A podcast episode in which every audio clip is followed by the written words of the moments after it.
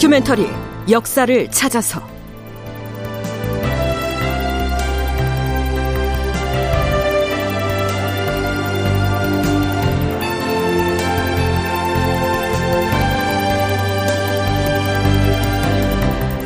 제 1149편 광해군과 비변사의 충돌. 극본 이상락 연출 황영선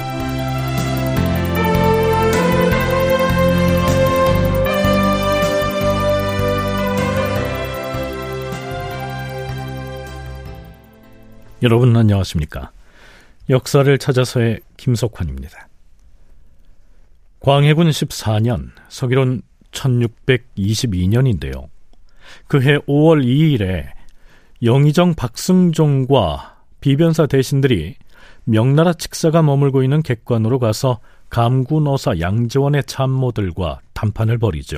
아니, 국왕인 광해군은 담판하고 오라고 보냈는데 이 대신들은 담판은커녕 명나라 측의 지침을 고분고분 받들고 돌아온 것입니다. 이렇게 말입니다. 평시에 서북쪽 국경지대에 주둔하고 있는 군사의 수요는 1만여 명에 불과하지만 대인의 요청대로 추가로 군사 1만을 더 징발해서 황제 폐하가 내린 직서의 뜻을 받들어 따르겠습니다. 이렇게 합의해 줬다는 사실을 보고받은 광해군은 펄쩍 뛰지요. 광해군은 그런 합의 사항은 수용할 수가 없으니 명나라 황제에게 보낼 표문을 어떻게 작성할 것인지를 다시 논의해서 보고하라고 엄명을 내립니다. 여기서 말하고 있는 표문은 명나라 황제가 내린 직서에 대해서 조선의 국왕이 보내는 답장을 말하는데요. 서울에 와 있는 감군어사 양지원이 그 표문을 가지고 북경으로 가게 되겠죠.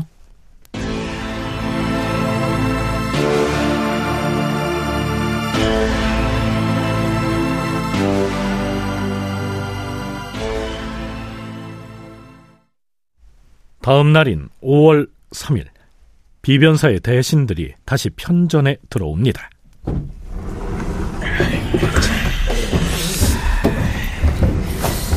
아, 이거 참 난감하게 되었어요. 우리는 고심 끝에 감군어사 측 참모들에게 나름대로 우리 실종을 설명할 끝에 얻어온 결론인데 떠나기 전부터 전하께서는 다시 군사를 진발하는 것은 불가하다고 완강하게 파병 반대 입장을 고수하였지 않습니까? 그 하지만 전하의 말씀을 고스란히 받들자니 황제의 직설을 가지고 온 감군어사에 대한 도리도 아닐 뿐더러 그들이 빈손으로 돌아간다면 명나라 조정에서 우리 조선을 어찌 보겠습니까? 그러니까요. 그 명나라 감군어사 쪽 사람들도 만만치가 않습니다. 그들은 유사시에 우리가 2만 명 출병을 이미 합의한 것으로 알고 있을 텐데. 아이, 오늘은 전하께서 예. 또 어떤 명을 내리실지 가슴이 조마조마합니다. 하지만 우리 그 비변사에서도 우리끼리 논의한 내용이 있는데 아무리 어명이라 한들 쉽게 굽힐 수는 없죠. 주상 전하 납시오.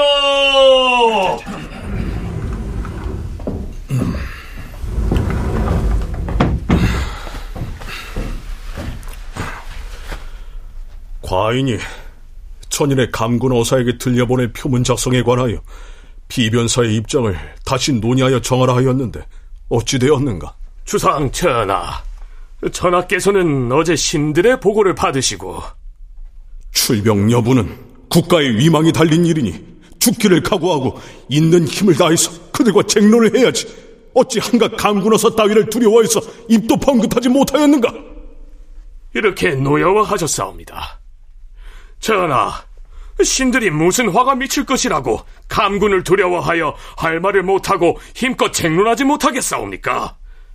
신들은 천하의 정세를 헤아려 보고 우리나라의 체면을 참작해서 감군 측의 질문에 답변을 한 것이옵니다.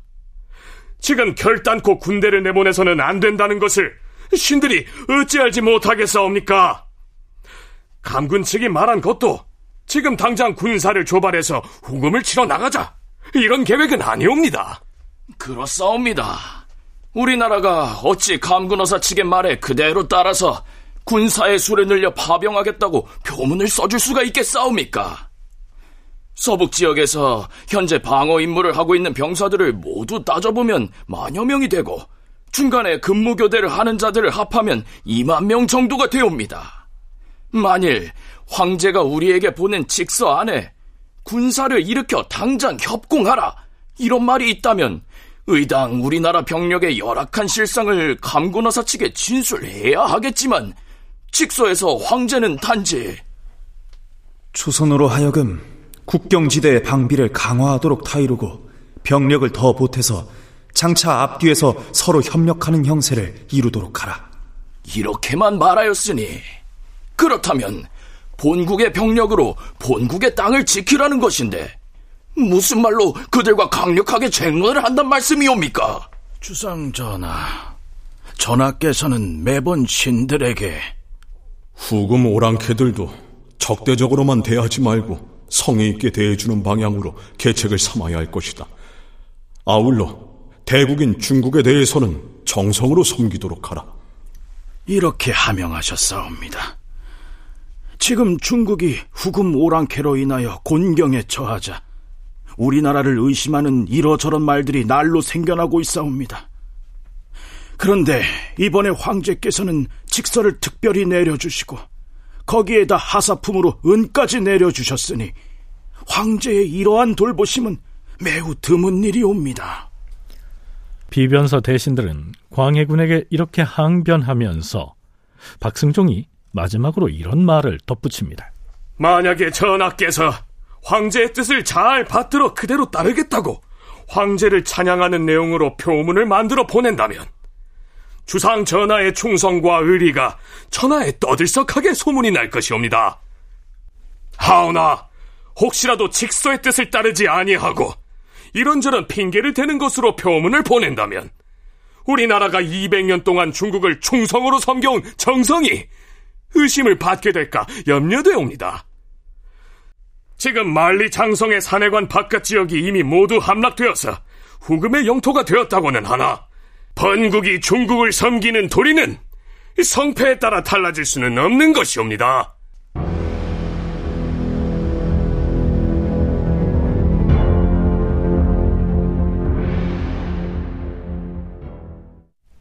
어떻습니까? 이 정도면 거의 국왕에 대한 협박처럼 들리지 않습니까? 후금이 제 아무리 승승장구하고 명나라가 폐색이 짙어간다고 해도 우리는 명나라의 신하국가로서 오직 명나라를 충성을 다해서 섬겨야 한다. 그러니 감군어사 측의 요청을 순순히 받아들여라. 뭐 이런 취지죠. 자, 이에 대한 광해군의 대응을 살펴보기 전에 서강대 계승범 교수의 얘기 먼저 들어보시죠. 너희들이 왕명을 받고 가서 실무회담을 했는데 왕의 뜻은 관철시키지 않고 쉽게 말하면 이때 대신들이 실무회담에 가서 광해군한테 항명한 것이고요. 시체말로 말하면 자기 왕을 물먹인 것이죠. 이제는 완전히 돌아올 수 없는 다리를 건너가는 상황이에요, 지금요. 군량도 마찬가지고요. 군량도 광해군은 뭐라 그랬냐면 니네가 먹을 군량이면 산동에서 실어 날로 니네가 먹어. 그렇게 말을 하라 그런 거예요. 실무회담에 가서. 근데 비변사 신료들은 그런 말을 못하고, 아유, 삼국의 군대가 와서 고생하는데, 우리 조선 군대가 굶을지라도 삼국의 군대에게 우리가 교향을 하겠다. 즉, 군량을 공급하겠다. 이렇게 약속을 하죠. 역시 광해군이 엄청나게 진노합니다.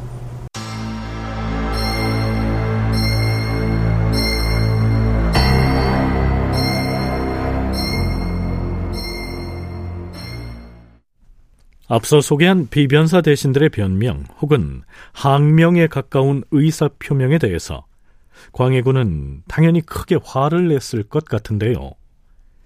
대신들을 돌려보낸 뒤 광해군은 승정원을 통해서 다음과 같은 내용의 교지를 내립니다. 과인은 경들의 뜻을 도통 이해하지 못하겠다. 물론 이번에 은을 하사해 주신 황제의 은혜가 비록 크기는 하나 가만히 생각해 보건대 근래 우리나라가 중국에 대하여 조금도 은혜를 갚은 공로가 없는데도 이렇게 계속해서 하사품을 내리시니 매우 부끄럽고도 두렵도다. 분명 경사스러운 일인데 이것이 도리어 걱정이 되니 어찌 과인의 마음이 편안하겠는가? 신하들은 황제가 은을 하사해 주기까지 했는데 어찌 모질게 감군어사 측의 요청을 받아들이지 못하겠다고 할 수 있겠느냐 이렇게 항변을 하는데요. 광해군은 오히려 황제가 까닭 없이 감군어사 편에 은을 실어 보낸 데에는 명나라의 이 요구를 관철시키려는 의도가 숨어 있는 것 아니겠느냐 뭐 이렇게 받아들인 것 같습니다. 광해군의 이어지는 이야기 들어보시죠. 황제가 은을 보낸 것과 우리가 군대를 일으키는 일은 별개의 문제다. 아무리 소수의 병력을 징발한다고 하더라도 후금의 원망을 촉발시켜서 우리가 화를 불러들이기는 마찬가지다. 후금의 철과 기병이 대거 우리나라로 쳐들어오게 되면 종묘 사직이 위태로워질 것은 불문가지고 백성들이 어육이 되는 것은 필시 임진년의 외란 때보다 더욱 심할 것이다. 물고기 어자에 고기 육자를 쓰는 이 어육이라는 말이 역사서에는 비유적으로 자주 등장합니다. 어육이 된다는 말은 도마 위에 고기처럼 무참하게 사륙을 당하게 된다 이런 뜻이죠. 그런데도 경들은 매양 군사를 조금만 출동하면 화가 미치지 않을 것이라고 말을 하고 있으니 과인하고는 견해가 같지 아니하다. 생각해보라. 지금 중국의 산해간 바깥 지역이 이미 오랑캐의 소라기에 모두 들어가 버렸는데 명나라에서 설령 백만의 정예병을 일으킨다 한들 어찌 승산이 있겠는가? 경들은 왜 이러한 사실을 명나라 사람들에게 명백하게 말해주어서 그들을 깨우쳐주지 않는 것인가? 과인은 경들의 이러한 태도를 매우 애석하게 여기는 바이다. 감군어사가 북경으로 돌아갈 때에는 예물을 넉넉히 주고 정성껏 대우를 해서 오해를 돈독하게 하라. 광해군은 군사 징발을 요청하는 명나라 감군 어사에 대해서 예물이나 넉넉히 챙겨주라고 말하고 있는 것이죠.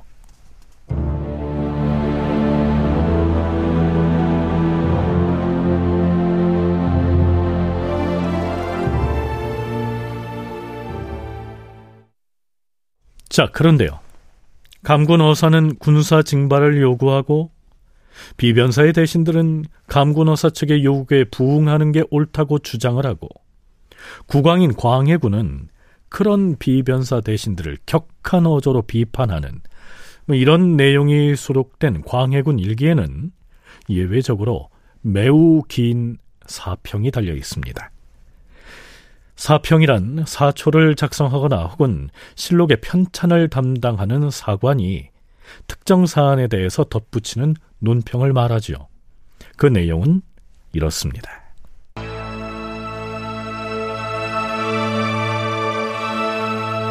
사신은 논한다. 우리나라는 13대에 걸쳐서 임금들이 지성으로 중국을 섬기고 중국의 제도를 받아들이고 또한 제후국으로서의 법도를 정성껏 지켜왔다. 임진년에는 외적들이 난리를 일으켜서 도읍이 함락되고 팔도에 피비린내가 진동하였으며 백성들이 어육이 되어서 나라의 형세가 곧 멸망할 지경에 이르렀다. 그때 다행히도 명나라의 신종 황제께서 천하의 군병을 동원하여 구원해 주신 덕분에 7년간의 전쟁 끝에 국가적 대란을 이겨낼 수 있었다. 그리하여 200년간 이어온 종묘사직이 다시 편안하게 되었으니 이는 모두 황제의 덕분이다. 그런데 4년 전인 무년 이래로 중국 황실에 불운이 닥쳐서 후금 오랑캐들이 순종하지 아니하고 대국을 원수로 삼고 말았다. 이리하여 황제께서 여러 번 진노하여 토벌하려고 하시었으니 신하국인 우리는 의리상 군대를 일으켜서 오랑캐 정벌하는 것을 도와야 마땅하다. 그런데 지금에 이르러서는 사내관 바깥의 산하가 모두 오랑캐들에게 넘어가게 되었다. 명나라 장군 모물룡이 얼마 안 되는 군사를 가지고 적에게 대항하고 있고 감군어사가 병력과 군량을 요청하는 것도 모두가 오랑캐가 우리나라를 침략하는 것을 걱정하는 마음에서 나온 것이다. 비록 우리가 나서서 적을 모조리 쳐부수지는 못하더라도 우리 역량껏 자식이 부모를 호위하듯이 팔과 다리가 머리를 호위하듯이 하여서 중국에 대한 한결같은 절개만은 변하지 말았어야 했다. 그런데도 어떻게 국왕의 지위에 있는 자가 경거망동해서 적들의 원망을 도두어 화를 불러들여서는 안 된다라고 말할 수가 있는가? 그 뒤로도 사평은 한참 더 이어집니다만 대체로 이런 내용입니다. 사관의 이러한 논평을 계승범 교수는 또 이렇게 논평합니다. 조선이 명나라와 어떤 관계이냐. 지난 200년간 4대 의리의 기초에서 그쪽은 황제, 천자이고 우리의 왕은 그 책봉을 받은 제후인데 군신 관계인데 그러면 군주가 명령을 내리면 제후는 당연히 받드는 것밖에 없고 지금 명나라가 우리한테 군대도 보내고 군량도 보급하고 이렇게 구체적인 지시를 했으면 우리는 명나라와 후금이 싸울 때 누가 이길 것인가? 그걸 계산할 겨를이 없이 무조건 명령에 따라서 명나라를 도와서 죽기로 싸워도 부족할 판인데 지금 왕이라는 사람이 저렇게 앉아서 칙서를 거부하고 앉아 있고 이게 말이 되느냐 그게 한 가지고요. 두 번째는 특히 지금 강건호사가 왜 왔냐. 우리를 지금 막아주고 있는 모문령을 격려하고 하기 위해서 일부러 황제가 파견한 어사 아니냐. 그러면은 모문령은 지금 우리를 지켜주고 있고 황제도 그 모문령을 격려하기 위해서 특별히 어사까지 파견해 가지고 상당히 신경을 쓰고 있는데 우리는 그러면 당연히 우리가 할 일은 뭐냐. 무조건 감군 어사의 명령에 순응해서 어사가 요구한 대로 적극적으로 군대건 군량이건 물품을 모아가지고 모문용을 도와야 하는 거 아니냐.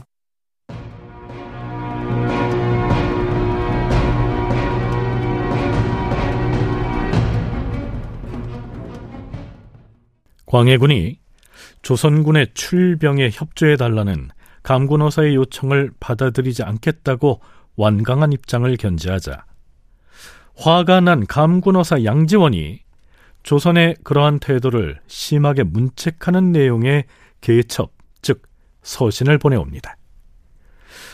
출병에 협조하겠다 하는 내용의 표문을 받아가지고 하루라도 빨리 돌아가고 싶은데 광해군이 요지부동이니 안절부절 못했겠지요.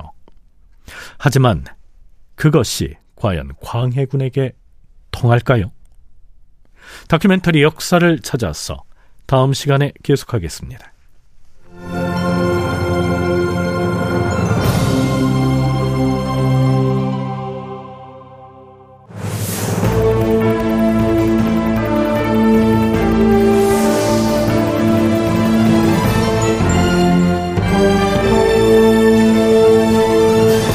다큐멘터리 역사를 찾아서 제 1149편 광해군과 비변사의 충돌 이상락 극본 황영선 연출로 보내드렸습니다.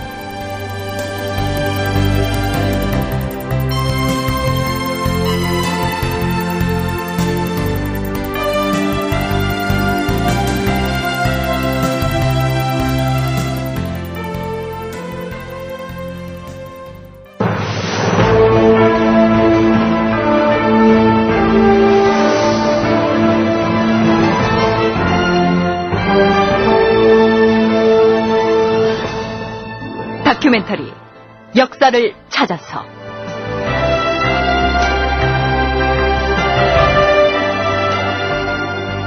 제1편 빗나간 프로젝트 동북공정 극본 이상남 연출